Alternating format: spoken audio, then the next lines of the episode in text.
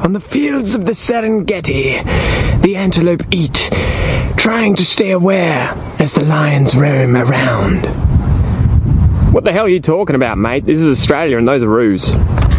Fun fact Australia actually used to have lions roaming around, but they were marsupials.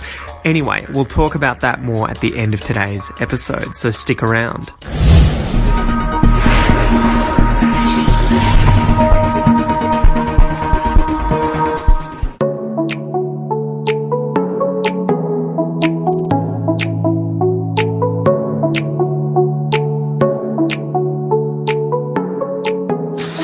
So, all geared up. Got this puppy recently, dead cat. Hopefully it makes the wind go away. And then I've got Kel's camera in here as well. Food, drink, should be good. So let's just sort this out.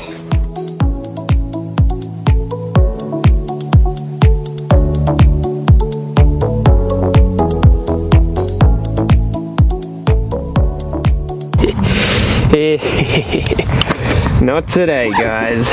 Not today.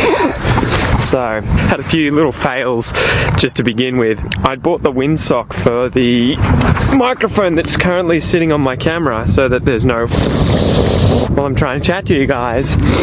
But I noticed that when I put the windsock on the camera, I had left it, I had flicked it on accidentally, and so the battery had died. But I brought a second battery, you suckers. So this time I actually didn't get caught with my pants down in a bad spot, and I just put the other battery in there, and hopefully it's working now. And if it's not, I have this little sucker working here, although I've just realised that I haven't put the windsock on that, and so that might not be working too well. But oh, we'll see what we can get. We'll see what we can get. Anyway, I am going up here. Should be good, should be good, but I'm getting to that point now. I've come here probably 10 times in the last week, two weeks. Haven't come here more than once a day. And I'm getting ready to puke if I see another kangaroo or have to photograph another kangaroo. I've done that so many bloody times this week.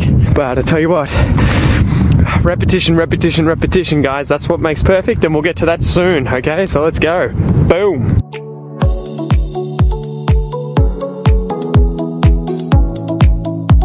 Man, so I'm puffed out running up these hills trying to record all this bee footage, and then suddenly this echidna just runs across the road. So I had to switch lenses and try and get a few shots before he uh, waddled off into the distance. I will never get sick of filming echidnas. So cool.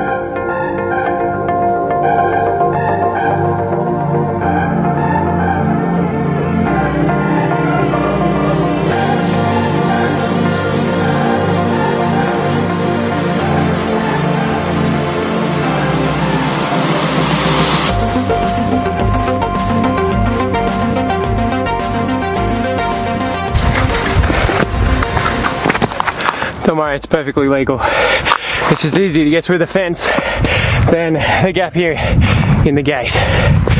And as you would expect, kangaroos everywhere. It's my path too, guys.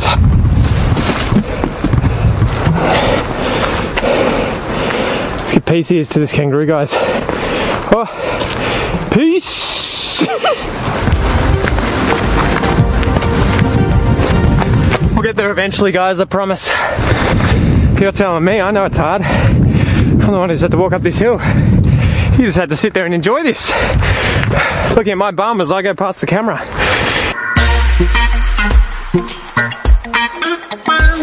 If you're not learning English while doing that, I don't know what you're doing. And I'm puffed out, not because I got bad cardio, which I do. I'm just in a rush. That view, guys, that view. Tell you what, this land really reminds me of my grandfather's farm, which is like 700 kilometers away from here because it's just full of these rocks, lots of these trees, broken trees, all the stuff that snakes and lizards love to live in. So if you're somewhere in Australia, running around somewhere like this in summer, watch yourself. There's going to be snakes everywhere. Whew, look at it though. Beautiful. Beautiful.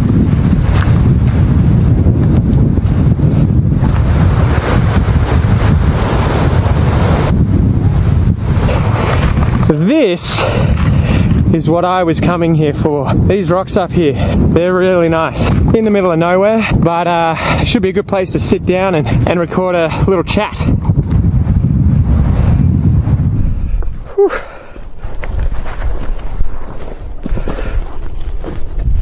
Oh, sweaty as can be, guys. It's cold, but tell you what. Uh, all right, woof. Fall down on these rocks. So today I wanted to chat to you about. What did I want to chat to you about? Language learning and learning from your mistakes. Cheers. Oh, that's good. Kombucha, guys, all the way. So I had a few anecdotes that I wanted to chat about today with regards to learning languages and obviously learning English is related to this and works in. There's a lot of parallels between these two things. So as you guys may know, I do a lot of photography as I am currently talking to you on a camera. That's what this is. Um, I also did jiu-jitsu for a very, very long time. Brazilian jiu-jitsu, amazing martial art. It's like chess with the human body, lots of thinking. It's very cerebral. It's not just brute force. And I absolutely love that martial art because I think, and the same with photography, it requires a great deal of learning. If you want to advance really, really quickly in either of those uh, endeavors, as I always say, it requires a sophisticated approach. So you can't just expect to show up every day and learn without without thinking about what it is that you're trying to do, learning from your mistakes in particular. That's the biggest thing I guess I wanted to get across. So I had two anecdotes and I think this applies to English, applies to any learning of any kind, learning English, learning any other language, learning any kind of sport or hobby, whatever it is. You're going to learn so much faster if you analyze your mistakes, if you learn your mistakes, if you treat your mistakes like something that you can learn from. And I'll give you two examples before I start talking about um, fragility, resilience, and anti-fragility. So jiu-jitsu. I started jiu-jitsu in about 2012, maybe maybe 2013, and I did it for just I went bonkers. I went nuts. I was there every single day of the week except for Saturdays and Sundays because I was wrecked and needed to recover. And I would be on the mats for hours a day. And I remember when I first started, I was a muscly guy, not anymore. Um, but when I first started, I was a bit of a muscly guy. I'd been working out quite a lot, and I thought, you know what, I'll just muscle my way through all of the people that I fight. If they're smaller than me, bigger than me, I'm strong, I'll be able to defend myself. Boy, was I incorrect. I was completely wrong. A lot of people who had been training for a long time, let alone only a few months, demolished me. They destroyed me simply because they were applying really, really good technique technique that they'd learnt from analyzing their mistakes, improving, paying attention to details, and learning from it as much as possible, using every single mistake that they made whilst they were fighting, whilst they were trying to do different techniques. They would ask for feedback. That's an important thing. They would get feedback from their partner, from the teacher, from their friends, what they'd done wrong. It'd be pointed out, it'd be interrogated, and they would learn from it like that, as opposed to just muscling their way through it, including myself when I first started, and hoping that you would eventually get better. The quickest way to do this is to analyze, is to interrogate yourself, and it requires quite a bit of humility because you have to go in there and say, I'm not good. I suck. I'll be better though. So it requires humility and it requires um, confidence, which are two things that a lot of people need to work on, including myself. So Jiu Jitsu was an eye opener with regards to um, learning, just learning in general. And I learned a lot faster after a month or two of getting my ass handed to me, getting beaten up, and then paying attention to what I was doing wrong. Every single fight that I had against someone as good as me, better than me, even even worse than me, I would ask for feedback. What did you do wrong? Did you see anything stupid? Did I make a mistake that was really obvious that I didn't notice? And can you tell me um, how I can fix that? So that was jujitsu, and I noticed a massive improvement after I applied that principle of getting feedback, looking for feedback constantly, and being humble whilst also being confident in myself that I could improve. Okay, so Jiu-Jitsu story, humility, and confidence. Work on it, apply it, think about it. How can you apply this to English? Next time you go in and have a conversation with someone, next time you're in an environment where someone can give you feedback, am I humble? Can I ask for their feedback? And am I confident and know that with their feedback, I'm going to learn a lot, I'm going to improve, and I'm going to move forward one day at a time. And, and my coach used to say, don't aim to be better than me, don't aim to be better than anyone else, aim to be better than you were yesterday by 1%. 1% a day. We can all achieve that, guys, you know, even if it's just watching a YouTube video. the second story the second story, guys, is photography, and I've only just taken this up as sort of like a, a full-on hobby this year. I've needed something else to kind of, you know, um, tinker with the gears in my head and give me something else to think about, so that I'm not just always pulling out the last few hairs that I've got, stressing about English and teaching English. But um, photography is one too. You you can't hide. You can't hide. You can't brute force photography I, have you know I've learned. So you have to go out there, you have to take loads of photos, you have to try loads of different things, you have to put yourself out there, and then after that you have to be humble and interrogate your photos. You have to analyze your photos. Why don't I like this? Why is this one bad? Why is this one better? Why is this one really good? How can I apply these things next time when I'm out and about doing photography? Same thing with English. Every time you get feedback and you can then apply these things to your English, you want to think, okay, next time I'm not going to make that mistake. I'm going to focus on it. I'm going to try and use that. I'm going to put myself in a situation where I'm forced to use that piece of English, where I'm forced to have a discussion that makes me feel uneasy. You know, pushing those comfort, um, that, that boundary of your comfort zone, trying to get uncomfortable on the edge to keep growing. And so with photography recently, I've been sending photos to my dad, who's been a photographer for 35, 40 years, and asking for just feedback br- brutal feedback. What do you think? And again, you'll know when you're getting good feedback. People can be assholes. People can be horrible. I think you guys will be able to tell when someone's being genuine and saying, you know what, you're doing well, keep doing what you're doing, but you could do this, you could try this. Maybe if you did it like this, you would sound a bit more native. I'd do it like this, take that on board and then give it a go.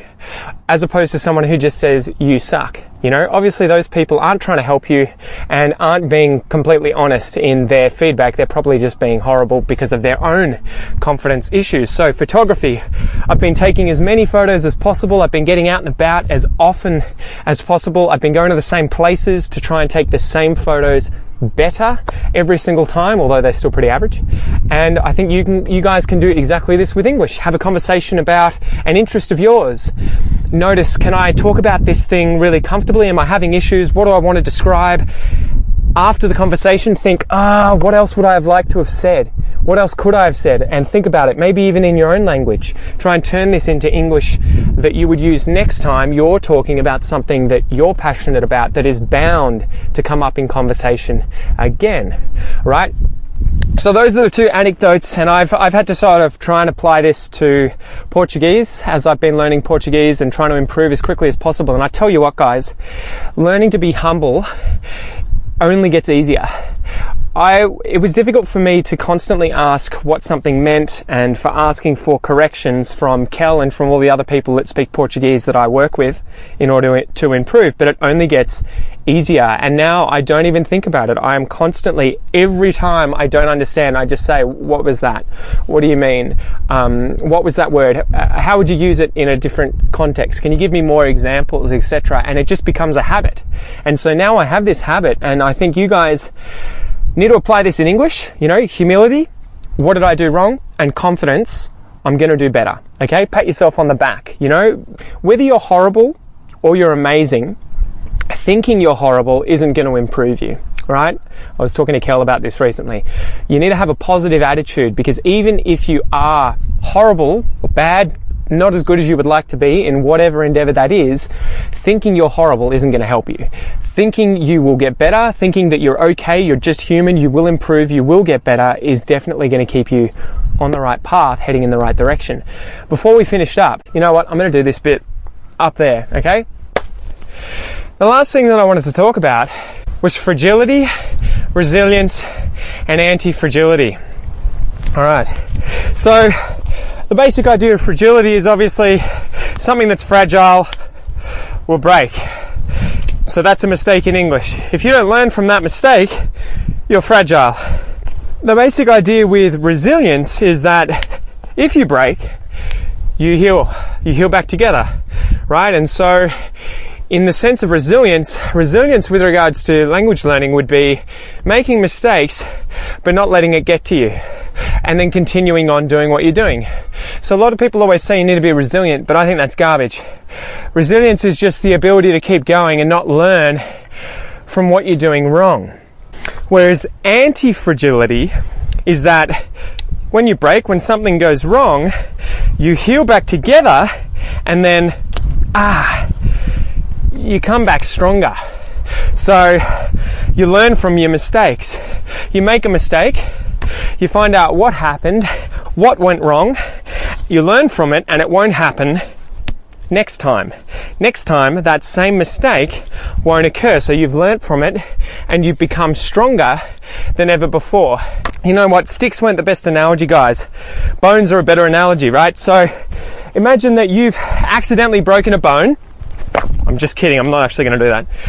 And the bone is set. You put it back, you know, with your whatever they do back in the day, you know, use sticks like this make your bone ready to heal. The bone heals up and it becomes stronger. You'll often see in x-rays that the bone where it broke is actually thicker. That is anti-resilience. That is facing adversity, facing something that went wrong, learning from it and coming back stronger than before. This is what you need to do with your mistakes in English. Treat them as broken bones. The bones break, they heal, you learn from your mistakes, and you come back stronger and don't make those mistakes again in the future. So there you go, guys. Be anti fragile, don't be resilient. Anyway, guys, I hope you enjoy this episode. I hope you got something out of it. Time to head home. I'm buggered. Whew.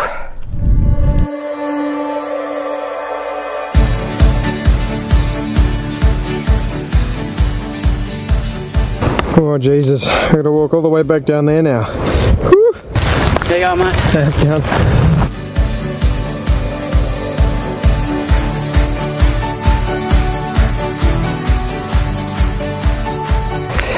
Jesus, Jesus, guys. It's crapping everywhere. Far out. Far out. Poo all over the shop. Look at that, guys. It's disgraceful. And you're eating in this. You're eating in this, guys. Disgusting. you animals. How you going, buddy? Just having a cheeky scratch? Yeah, feels good. Just chilling out like a lion.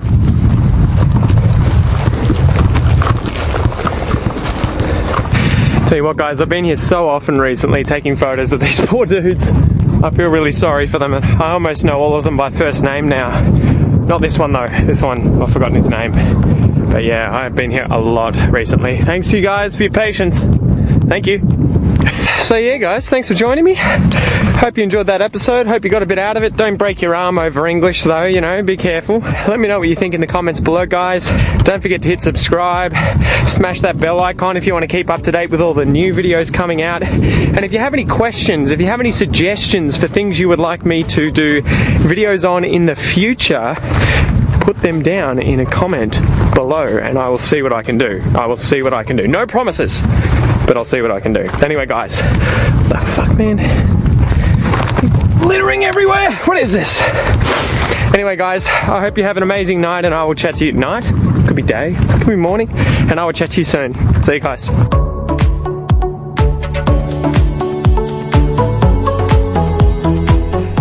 Tell you what, just realised I put my uh, jacket down in some fresh kangaroo poo. Jesus. First world problems. Alright guys, let's do some facts about Thylacoleo. So the standard name for Thylacoleo carnifex, that's the scientific name, the standard name is the Pleistocene marsupial lion. And this is because they are so similar to lions from Africa. So these guys have slicing cheek teeth, they have large stabbing incisor teeth, similar to canine teeth of carnivorous mammals. They have a huge enlarged thumb claw that may have been used for disemboweling prey. But these guys are marsupials. They had a pouch and they raised their young in pouches, just like kangaroos or koalas. Now, these guys were between 90 and 160 kilograms, about the same size as a lion. They were a metre and a half from head to tail and about 75 centimetres at the shoulder. They were found all across Australia during the Pleistocene epoch, so within the last 2 million years, but I believe they went extinct after the last ice age. Whatever the case, I think these guys were incredibly cool animals. I really recommend that you check them out, and I will chat to you guys later. Have a good one.